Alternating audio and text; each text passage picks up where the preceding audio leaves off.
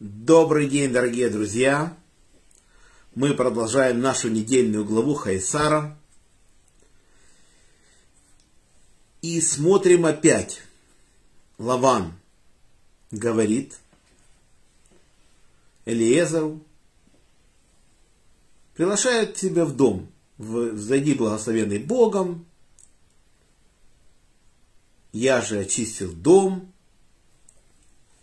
Мидраж говорит, он очистил дом от идолов. И верблюды, которые были в намордниках, в дом не заходят. В чем же дело? А они понимают, верблюды понимают, что всех идолов он не убрал.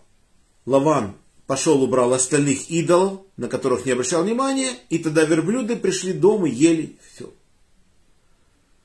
Где у нас что-то подобное есть? Мы знаем нашего мудреца знаменитого, тестя Раби Шимона Барьяхая, Раби Пинхас Бен Мало того, что он сам был величайшей личностью, и когда Раби Шмон Баряхай, благословенной памяти, задавал ему вопрос по Торе, у него было 12 правильных ответов. Так э, Раби Пинхас бен Яир остановился раз на каком-то постоялом дворе, и хозяин двора дал ему овес поесть ослу. Осел стоит и не двигается. Нет, он не ест. Но они думают, что, может, ячмень очень крупный для него, взяли его, перемололи, поставили, он не ест все равно. А как это твой осел не, не ест овес? Он говорит, а ты отделил десятину от этого ячменя? Он говорит, нет. Он говорит, ты сначала отдели десятину. И посмотришь. Хозяин взял, отделил десятину от ячменя, осел начал кушать. Стоит, ест. То есть, настолько высокодуховное было это все. И вот тут такие верблюды. Раз у Раби Пинхаса бен Вера был такой осел, то почему верблюды Авраама другие? Они тоже были, какой хозяин, такие у него и слуги, такие у него и животные. И мы учимся от слух наших праотцов и мудрецов Торы больше, чем иногда, чем от потомков наших праотцов. Дальше. Если мы видим, что хорошо Лаван понимает, что в доме Авраама идолы недопустимы, они знают, кому молится наш протец Авраам, они все это знают, это не то, что что-то от них скрыто. Но они остаются идолопоклонниками. Смотрит Лаван, какой у него был дедушка, и папа, там, Терах, Нахор, Битуэль, он видит, и все они поклонялись идолам, Лаван продолжает поклоняться идолам. Хорошо, казалось бы, столько общения, столько всего, вся его жизнь. Он хорошо знает такой Авраам, он видит, часа происходят, все, все, все. Прошло 117 лет, и он опять.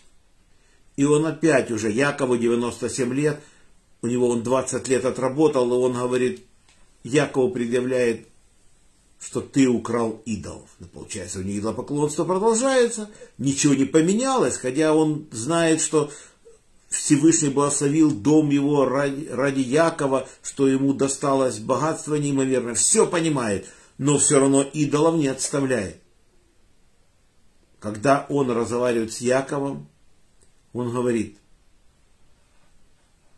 перед тем, как дать Якову уйти, то есть они там пируют, и он говорит, что всесильный Авраама и всесильный Нахора пусть судит между нами Бог Отца их. И написано, что Яков поклялся перед тем, перед кем трепещет отец его Ицхак. То есть Лаван остается идолопоклонником. это не был какой-то глупец.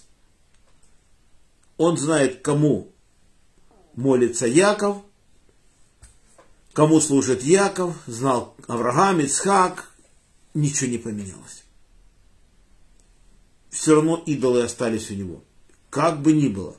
И действительно, если мы смотрим, что же происходило, что у Авраама было огромное количество воспитанников, домочадцев. Мы видим 318 человек, у него было только те, которые погнались с ним за Вавилонской армией. Мы видим, мы знаем, что у них много было людей, которые пришли к Торе.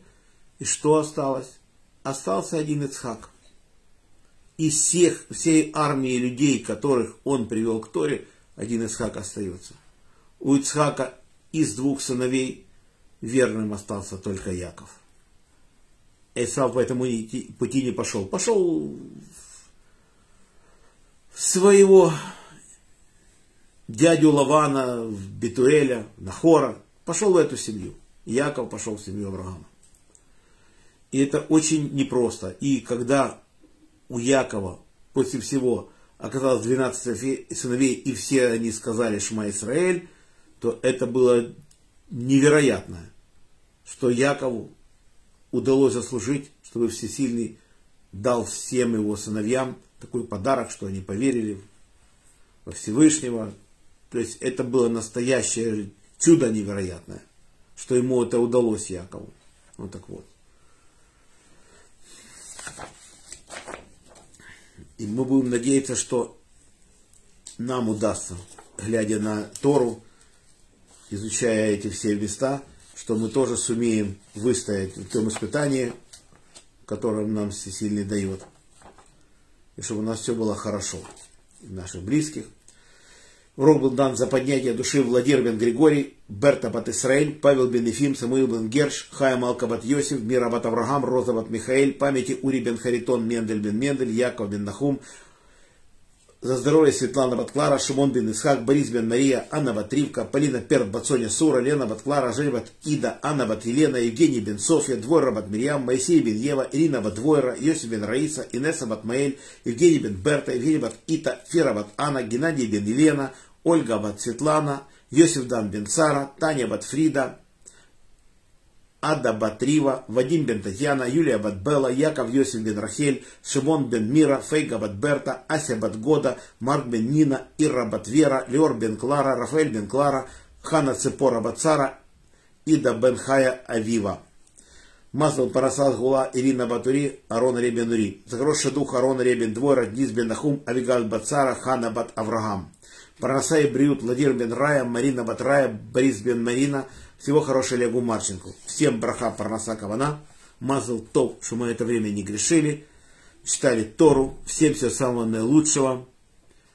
Всем желаю крепчайшего здоровья и до следующих встреч. Шалом.